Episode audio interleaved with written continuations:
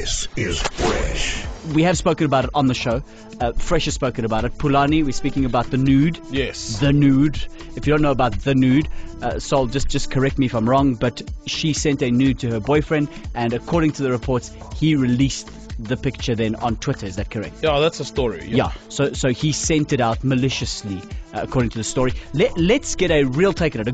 A good law take. Is that the word? That's not right. A law take.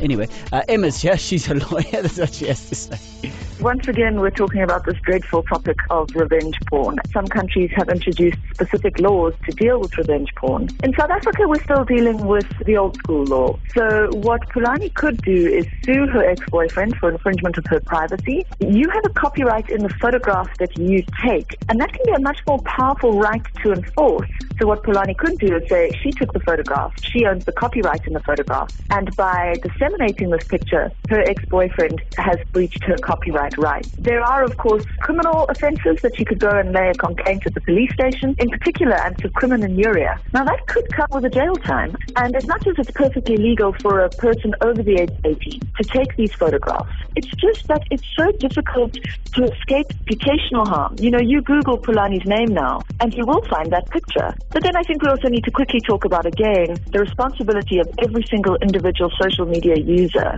to make sure that they're not sharing this illegal content. If you retweet something that's illegal, it's as if you wrote it yourself. People who have these retweets are not endorsements. Those disclaimers are not worth anything. We saw it with DJ Spoo this week, who very publicly disclaimed that he was not involved at all on the placing of his picture on the cover of Forbes magazine, but he was Instagramming that picture, and he was tweeting that picture, and therefore publishing it. As soon as you publish something, it's as if you wrote it yourself. I think that's such an important point. We forget that. We forget that when you retweet it, you are doing exactly the same thing. It is as if you were doing it for the very first time, and I think that's so important from a legal perspective. Yeah. So be careful what you are retweeting, be careful what you're favoriting, be careful what you're saying.